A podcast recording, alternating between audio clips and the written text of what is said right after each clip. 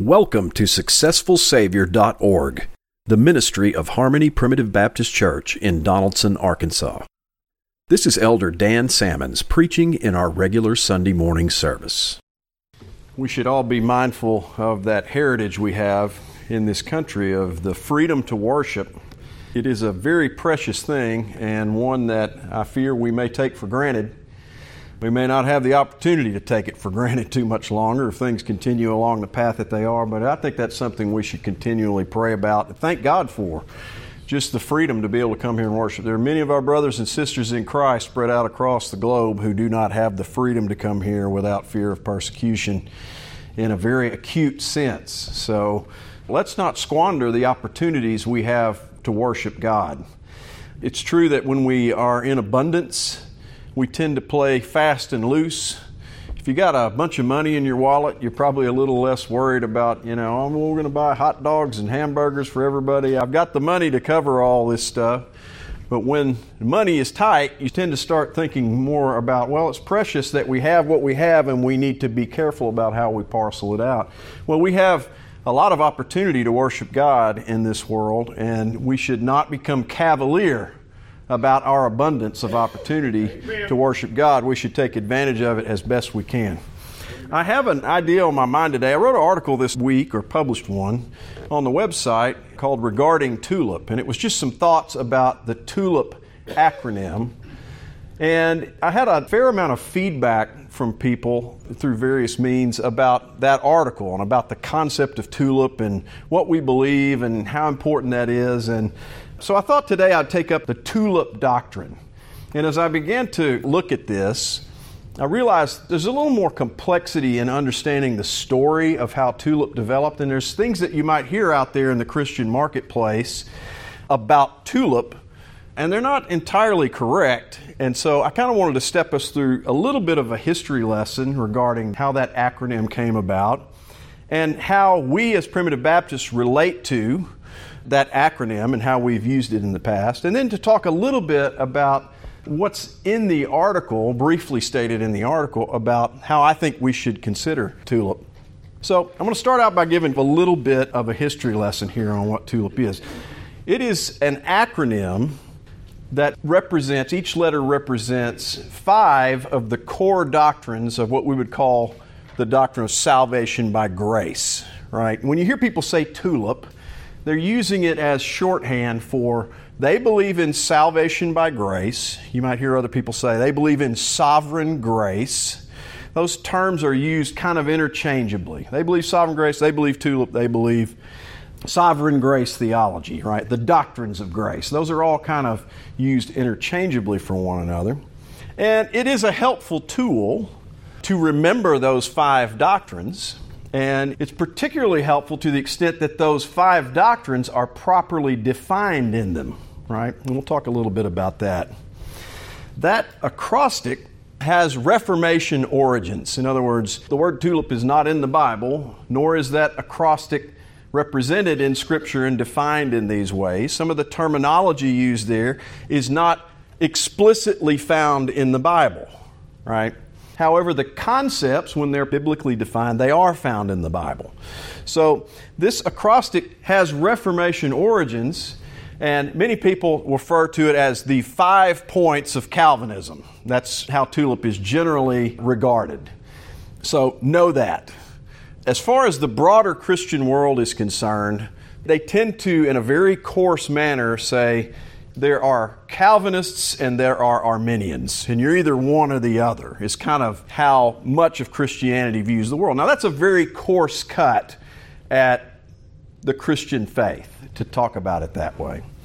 You might think of it this way when I was in uh, studying history in college, my college professor, we were studying European history really, and he would make this point that, you know, they didn't really think about the world back then. If you were living in Italy, for example, they didn't think about the world as being, well, I'm living in Europe, and these people over here are living in North Africa, and they're in a different continent, right? And over here is the Middle East, and that's a different, that's part of Asia. And they didn't really think about it in terms of those different continental divides that we talk about when we talk about the continents. In fact, he used to say, think of this as the Afro Eurasian landmass, right? And the Mediterranean was kind of the superhighway that just connected a lot of these different places. And they just thought about it as, you know, we're all kind of, we got these different cities and nations and things that are around it, but we're not really thinking in terms of continents so much uh, the way we do. So if you think about if someone were to describe the globe in a very coarse take on planet Earth, you might say, well, there's three big land masses most of you are going to say, oh, that's not right. Aren't there seven continents, you know? Um, well, there's kind of three land masses, right? He used to describe the Afro Eurasian landmass. That's all one big thing. It's humongous. It's where most of the land is. And it's all kind of connected to each other, and those societies all interacted with one another. Then there's the whole North and South America landmass that's connected and then there's Australia kind of sitting down there by itself. So there's three land masses on planet Earth, is kind of how you could describe it. Technically not true from a continental plate tectonic standpoint, but you see that it has that kind of coarse way of that you could look at it and talk about it in that way. In the same way, people look across Christianity and they say, well, there's broadly, you know, Calvinists and Arminians. Well, okay, kind of, there's kind of people who believe the doctrines of grace, and there's people who don't. That's true, but there's a whole lot more that you could enter into there that sort of makes that a very coarse take on how you would divide Christianity. But know this if you are a citizen of Asia, and someone says, Well, you're part of one of the great three land masses, you might be somewhat offended by that. You say, No, I'm, I'm, I'm an Asian. I came from the Asian continent. Well, people are kind of lumping you in with this thing that's kind of all connected to one another. so it's a coarse take. I guess I'm really trying to, to warn you that you'll be lumped in with the tulip crowd, and they say tulip is the five points of Calvinism, and then what's the next thing out of their mouths? Therefore, you must be a Calvinist, right? That's the thing I'm saying. We're going to get lumped into that based on a coarse view of Christianity. And we have our reasons why we make distinctions there. But if you're just looking at it from that perspective, you're going to get lumped in there. So just know that. So, where did this tulip acrostic come from? Many people say, well, it's the five points of Calvinists. The Calvinists came up with that. They just sat down one day and said, here's our five points. But that's really not how the story played out. Now, let me give you a little Reformation history here. 1517, Luther tacked the 95 Theses on the door of the church at Wittenberg. That was kind of the beginning of the Protestant Reformation. And Luther was someone who had been a very devout Catholic and had tried to press into a lot of their doctrines. And at that time, they were teaching something called indulgences, which is basically you can pay in advance for the sins you want to go commit, right? So you can it's basically pay your way into heaven, is what it boils down to. It's a very crass form of works based religion that directly ties you know your practice of sin and your forgiveness of sin to your financial contribution to the Roman Catholic Church. I mean, that's clearly unscriptural, unsound, and Luther had studied enough of the Bible to recognize that's not right. The Bible doesn't teach that. Now, I don't agree with Luther on a whole lot of things that he taught, but I'll say this he was right about that. And I admire Martin Luther because he had guts. He had convictions about this thing. He knew that was wrong, and he was willing to stand up to the Roman Catholic Church at a time where that could literally put you in fear of being put to death. It was no laughing matter at all to stand up to the errors of Roman Catholicism. So, Luther's uh, bold move in 1517 kind of started the Reformation. And that started a whole host of other activities. Uh, you know, John Calvin was born in 1509, he died in 1564, and his ministry through the middle of the 1500s there kind of developed the Reformation theology that we now kind of come to know as Calvinism, broadly speaking in the 1540s, in response to all this trouble that was coming out of these reformers who were trying to make changes to the church, the Roman Catholic Church through Ignatius of Loyola. You've heard of Loyola University, and those Catholic institutes. Uh, that's where that comes from. They started the Society of Jesus, which is commonly known as the Jesuits. So they were the sort of the counter Reformation. They're the people okay, we got this problem going on with the Reformation. We need to kind of be in here. And they were kind of doing some reforming activities within the Catholic Church as well, trying to take some of the heat off of the matter that was being applied to them from the reformers. So you had all this rich stuff going on in there. In 1560, a man named Jacobus Arminius was born, and he lived until 1609. Now, most of you are familiar with the idea of you've heard people say, well, there are Arminians over there. They believe that. Well, that term is going back to Jacobus Arminius, who was a promoter of a particular type of theology that's called Arminian theology, right? And it's kind of in that coarse view of the world, it's what opposes tulip or Calvinism in the broader view of things, right? So, He's the one who came up with the five points originally, but his five points were not tulip. So he had the five articles which were known as the Remonstrance, which was in 1610. He'd actually died in 1609, so his followers kind of went on and, and published this as a formal work. The five articles of the Remonstrance. Okay? Now listen to what they are, and I think you'll find they're pretty different from what we believe, right? The first one is conditional election. God's choice of who's going to be saved is going to be conditioned upon the sinner. Something you do is going to determine whether or not you're one of God's elect, right? Very different from what we would believe. Unlimited atonement. That means Jesus Christ shed his blood for every single member of the human race, right? And I put it this way, or really a better way to describe that, they call it unlimited atonement. I think the more accurate theological term for it is ineffectual atonement, right?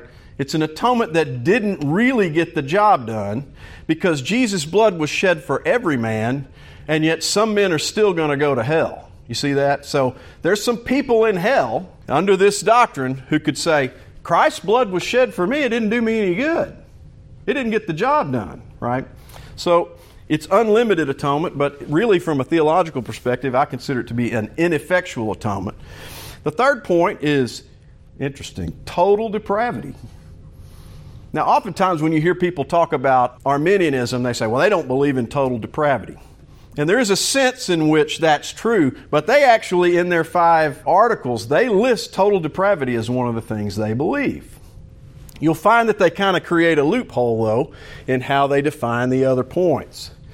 Total depravity. So they do believe that every man has inherited from Adam a state of total depravity, right? They would agree with you on that. But there's more to the story that comes up in the next point. Prevenient grace.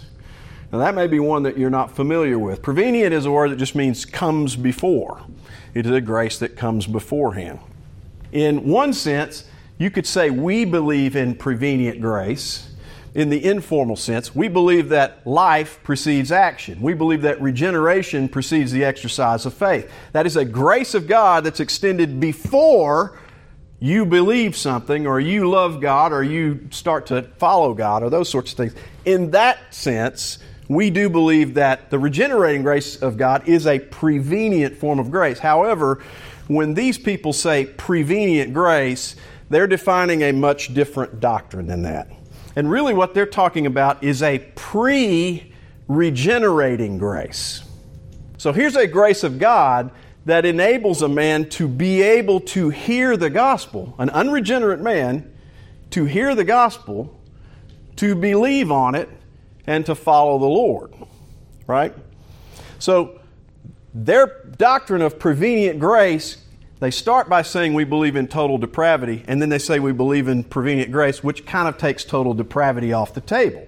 Because we're not in a state of sheer total depravity. We're in a state of prevenient grace, which means any man, even if he's unregenerate, he can hear and believe the gospel unto the salvation of his soul. And they believe that this prevenient grace is extended either to all of humanity or it's extended during proclamations of the gospel. So that while you're under gospel preaching, you're in a state of prevenient grace wherein you might could make the decision then to become one of God's elect, because that election is dependent upon you, not upon God. So the prevenient grace is the fourth one. And then the fifth one is conditional preservation. That's kind of crassly described as outrun the devil till you die, right? You can get yourself into a state of salvation, but you better keep it up because at any time between the time you got eternally saved and the time you drop dead, you could fall out of God's grace and you could end up going to hell anyway. So you could see that those five points would be points that we would very much oppose and, and take issue with. The reformers, the Calvinists of that time, took issue with it, and there was the Synod of Dort, which is a, the Synod is just a meeting, a fancy word for a meeting. They had a meeting. The Calvinists got together, they met in 1618 and 1619, and their meeting was in response to the five articles of the remonstrance that I just laid out for you. They said, That ain't right. We don't like that at all. We got to have the meeting. So they had a meeting over a couple of years and they brought a bunch of reformed ministers together. And that is where the TULIP acronym was born total depravity, unconditional election, limited atonement, irresistible grace, and perseverance of the saints. Okay? Those were the five items that they came up with. Now, each of those, I think they have good reasons to have opposed the five articles of remonstrance. But you need to know that that TULIP acronym was developed as part of that Reformation meeting in response to the remonstrance. So people might come to you and say, you might say, well, we believe TULIP. And they say, oh, you're reformed, right? you get this a lot. You're one of the reformed. Well, TULIP is a Reformation doctrine. Well, it is true that the acronym TULIP came out of the Reformation. It is true that our Baptist forefathers saw it and they said, well, that's a pretty handy little tool to remember things. And we agree with them for the most part. So we agree with TULIP as well. And in that sense, we have commandeered or we've said we like that thing that they said, and, and we'll say that too. However, the fact that someone sat down and wrote down something that they believed does not prove that that's the moment when that thing came into existence. In other words, if those reformers said anything that was right about the truth and about the Word of God, all they were doing is restating something that the Apostle Paul said, that John said, that the Lord Jesus Christ said, that all of the prophets said. And so the thing that's not true is that the doctrines of grace came out of the Reformation. It's true that they were popularized greatly by the Reformation. Lots of publishing and lots of stuff was passed around. But these doctrines exist in the Bible. And one of the greatest problems that arises out of this is that people get so attached to history. They say, well, I see it in history. That's where these doctrines of grace were being talked about. Well, I see it in history too. I'll give you six places I see it in history that predates this by 1,500 years. Right? I mean, I see it in the writings of Paul. How about Ephesians chapter 1 and chapter 2? There's two places in history where these things are being taught. What about John chapter 6 and chapter 10? There's two more places in history where they're being taught.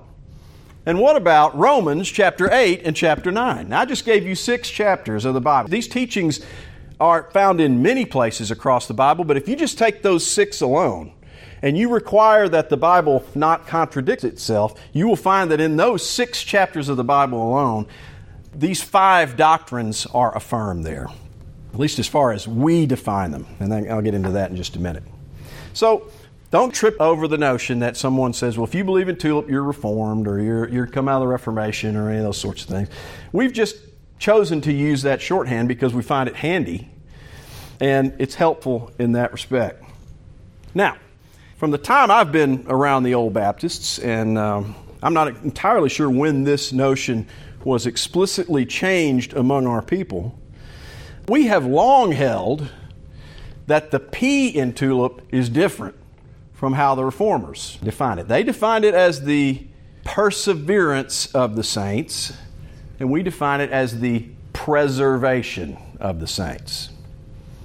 Now, I think we're right to do that. You know what that does, though? It's like, oh, well, you define it a little different than the Reformation. Yeah, we do. And we're right about it. The word perseverance, if you get real technical about it, the word perseverance occurs one time in the Bible, and it is not talking about you're being preserved unto eternal salvation. It's talking about you persevering in prayer for others. It's talking about something that's required of you. And by the way, perseverance always is something that's required of you. And if something is required of you, that is a good work. And if it's required of you in order to be eternally saved, then salvation is a function of works. That's just all there is to it. Now, how do the reformers get around that? Well, they get around it by saying, well, God absolutely predestinated that, so that doesn't count. Well, you could use that to justify all of Arminianism if you wanted to, right? So it doesn't really work, and I think it's important, I think it's incredibly important that we identify with the notion of preservation. I think perseverance, as many define it, is kind of like God is kind of like a, a hockey player, and he's got a hockey stick, and you're the puck. And he's kind of constantly going along and he's tapping you along and, and he's trying to keep you on the straight path here, headed toward the goal, and eventually he gets you into the goal. Right? It's like an ongoing work of perseverance that God is working with you on. He's keeping you going to the straight and narrow till you get into the goal. That is not what we believe, although we do believe in temporal salvation. God assists, and we have a will, and we need to obey God, and those sorts of things. Preservation is speaking about what Christ accomplished.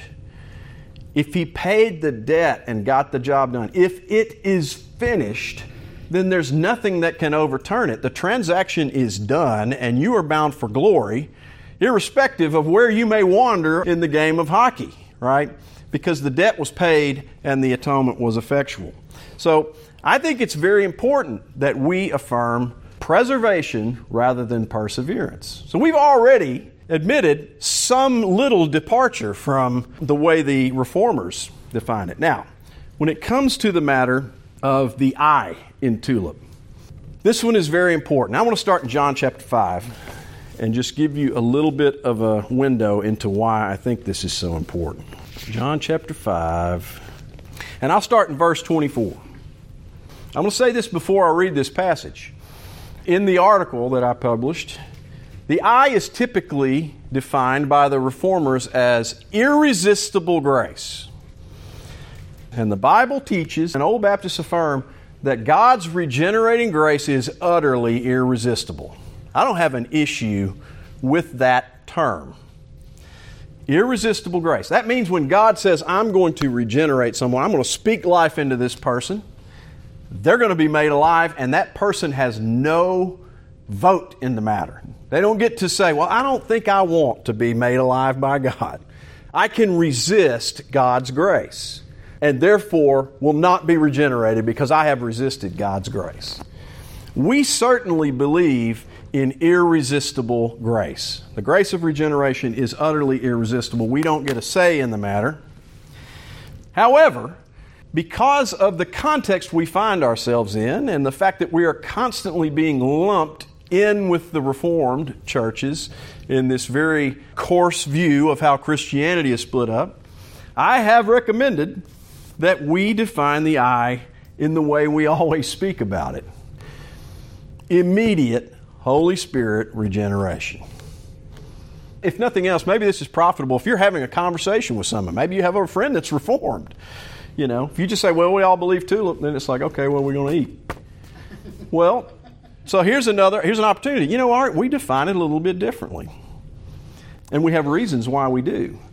Immediate Holy Spirit regeneration embraces the idea that grace is irresistible. But it embraces more than that. It says that it's irresistible and it is immediate, which doesn't mean quick. It means there is no mediator in this transaction. Dan Salmons, the old Baptist preacher, is not up here mediating the eternally saving grace of God to an audience of people out here, and somehow through me, through gospel preaching, it gets to one of you and you get born again as a result of it. We don't believe that at all. There is one mediator between God and men, the man, Christ Jesus. That's what we believe. And that's talking about in the matter of eternal salvation, okay? You're talking about God's going to quicken somebody. That's a direct work of God. He's not working through some preacher to do this. And by the way, I'll say this, and it's not very kind, but it's, it's something to consider. If you believe as a preacher that you're in this business and something you're doing is involved in regenerating someone or imparting eternal salvation to them, that is a very dangerous headspace to be in. Because you can justify just about anything. Hey, I'm trying to get this person into heaven. If I don't do this, they're going to go straight to hell. I'm pretty important. I'm equally important as Jesus Christ in getting any of these people into heaven because we've already admitted through unlimited atonement that Jesus Christ didn't get the job done. Now we got to have a bunch of human ministers out here mediating to extend the grace to them so that they can then get into heaven. It's a dangerous proposition, honestly, and it's not what we believe. God works directly upon a sinner in the matter of imparting eternal salvation. And that's what immediate Holy Spirit regeneration intends, right? The Spirit is imparted immediately to someone by God. Now, I've already given you one verse on that. Here's another one, though. John chapter 5 and verse 24. Verily, verily, I say unto you. That means truly, truly. I'm telling you the truth. This is the Lord speaking, so we ought to believe it, right? I'm telling you the truth. He that heareth my word and believeth on him that sent me hath everlasting life and shall not come into condemnation, but is passed from death unto life. Now, the verb tenses in that simple statement make it very clear the order of what transpires here. And I want to look at that very closely. He that heareth my word, that is in the present tense. If you're hearing it right now, and believeth on him that sent me. If you're believing it right now in the present tense, if you hear it and you believe it, hath everlasting life. You got it. Shall not come into condemnation. That's sitting out in the future. That's a promise in the future. But is passed from death unto life. You see what's saying there? I've thought about a way to try to draw this out for people is past is past completed action with ongoing effects. Let's assume this. Here's someone at the very first instant that they believed, provided you could define such a thing, but give me that for a minute. Let's call it noon. It's high noon, and you believe. You hear, and you believe. At high noon, in the present tense, at high noon, you hear and you believe. At that moment, you're in the state of is passed from death unto life. That means at that moment, you had already passed from death unto life because the passing occurred in the morning. You see that? Now, I don't know when in the morning it occurred, but it didn't occur at that moment because at that moment you were already in a state of having passed from death unto life. That is precisely what we teach, and that is what the verb tenses of Scripture teach, but it is not very commonly promoted. So you can see this order that undergirds why we believe it the way we do. But look at this. Here's the immediacy of it. That one speaks to the uh, kind of the order of things. But verse 25 gets into the immediacy. Verily, verily, I say unto you, here's more truth. I'm telling you the truth here. The hour is coming, and now is, when the dead shall hear the voice of the Son of God, and they that hear shall live. That is the immediate speaking of life into one of God's children. And Jesus is saying, hour's coming and now is. This is how it's always worked, is what he's saying. This is how it is. The hour's coming now is when the dead shall hear the voice of the Son of God, and they that hear shall live. Well, there's a dead person, and they're hearing something. That seems like a contradiction. That's because this is a miraculous speaking of life unto someone who is dead. And it's the Lord doing it directly. Now, he will say, Well, I hear the voice of the Son of God. And they'll say, Well, that's the voice of the gospel minister. This is the voice of the Son of God. You see, God said, Let there be light at one point. And that had some effects in our world, did it not? Was not that the beginning of the creation? Let there be light, and there was light. But there's a huge difference between God saying, Let there be light, Moses writing down, Let there be light, and me reading it out of the scripture to you from the pulpit saying, God said, Let there be light. Those things have radically different effects in our world. When I read it to you, it doesn't create light. I'm just restating something that God told Moses to write down. So, in the same fashion, when God speaks life directly to a sinner, it has its intended effect. And He does it immediately. Now, many say, well, that must be the gospel preacher there. I think you're taking liberties with that. And then you go on, as we've often pointed out, for as the Father hath life in himself, so hath he given to the Son to have life in himself, and hath given him authority to execute judgment also, because he is the Son of Man. Marvel not at this, for the hour is coming in the which all that are in the graves shall hear his voice. That's hearing the voice of the Son of God, right? Now, are the people in verse 25 who say there's a gospel preacher in there, are they expecting there's going to be gospel preachers declaring these things on the day of resurrection? And that's how people are going to come out of the grave? No. This is an immediate fiat of God where He speaks life into someone and they are resurrected from a state of death. It works that way at the final resurrection, and it's worked that way in the hearts of every one of His people that believe on Him. You've been given life immediately from God. You might say, I don't know when that happened. Yeah? I don't remember the day I was born, naturally speaking. My earliest memories from about 18 months, maybe two years old. I don't remember a lot about those things, but that didn't mean I wasn't alive, right?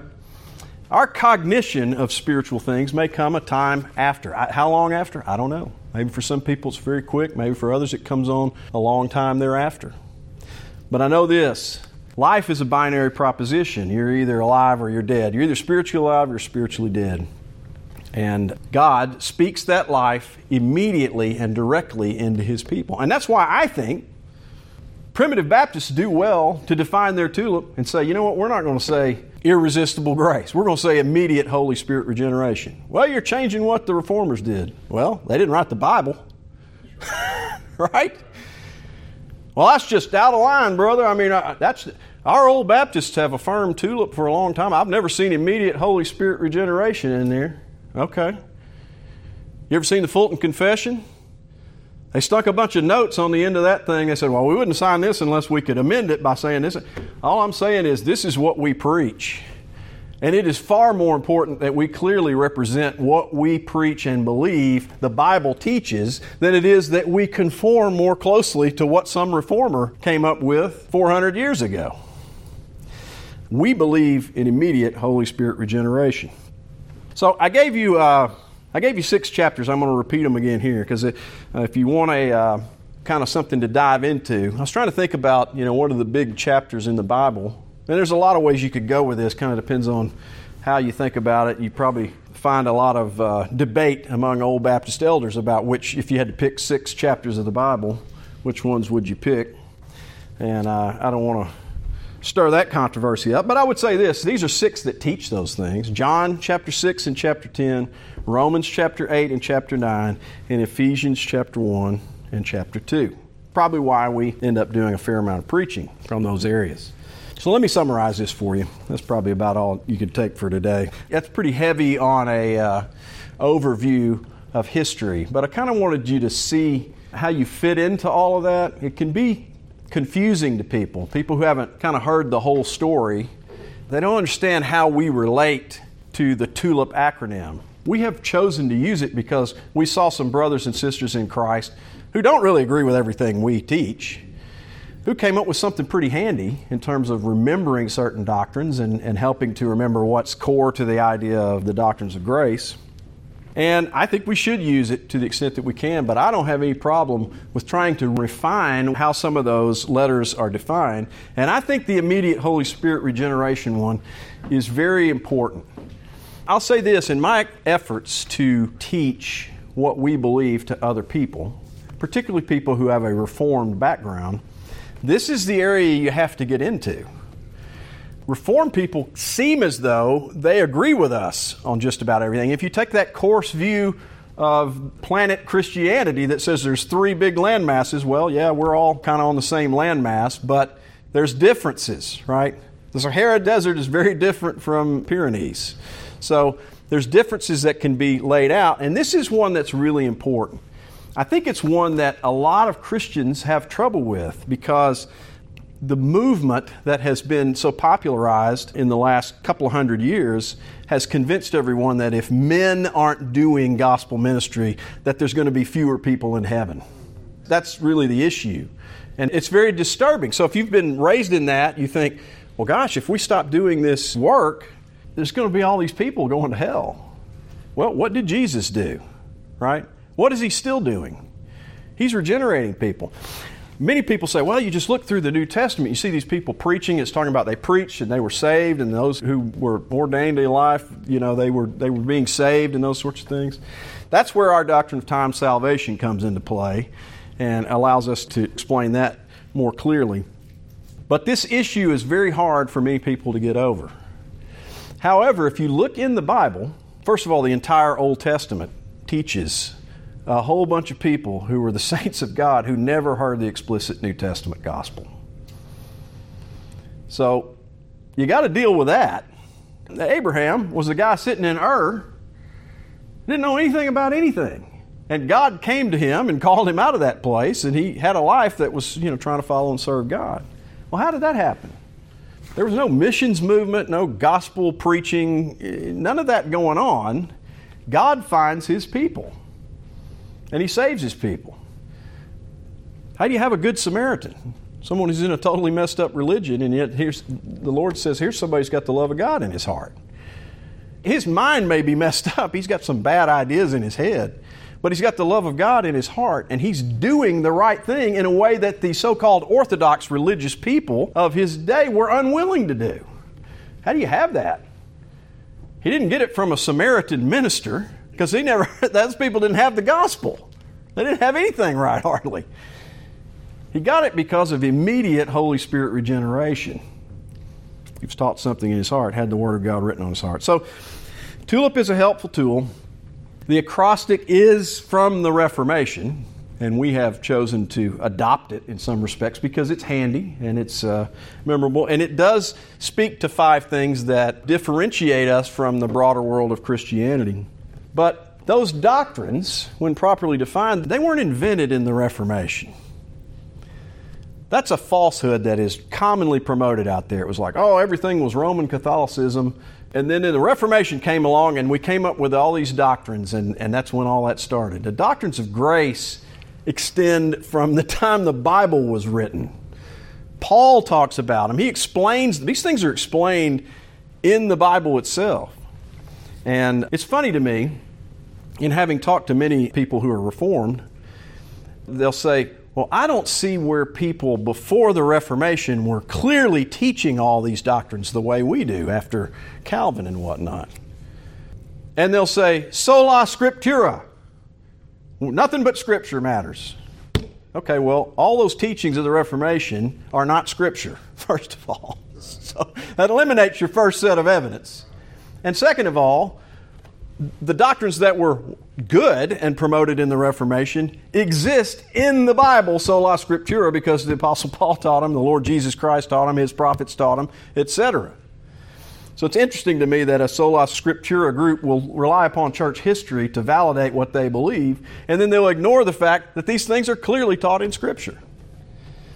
It's kind of silly, but I think, provided we properly define those things, they can be helpful the P and the I, I think we do well to redefine them in a way that's more consistent with what we believe. In the case of the I, uh, we believe in irresistible grace. There's no doubt about that.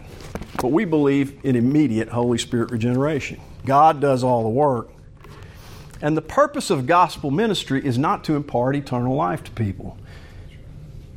We're supposed to be teaching them baptizing them, making disciples of the Lord Jesus Christ. That's what the church's purpose is. It's supposed to be giving you a family in the here and now of like minded believers who can love and support one another and continue to march along the path of discipleship together. That's really the purpose. We're not up here eternally saving anybody. The Lord Jesus Christ saved every one of his sheep and he declared it is finished. We're just up here telling you that and inviting you to become a disciple of the Lord Jesus Christ. I pray that's a blessing to you. If it is, you have been immediately regenerated by the Holy Spirit, whether you recognize it or not. And that should be a cause for great celebration. Thank you for listening to SuccessfulSavior.org, the ministry of Harmony Primitive Baptist Church. This has been Elder Dan Salmons preaching in one of our regular meetings. Come and join us as we worship God in the simplicity of Christ every Sunday morning at 416 North Hall Street in Donaldson, Arkansas. At Harmony, we don't have many things you'll find in the popular churches of our day, but we do have a successful Savior. We invite you to come and see.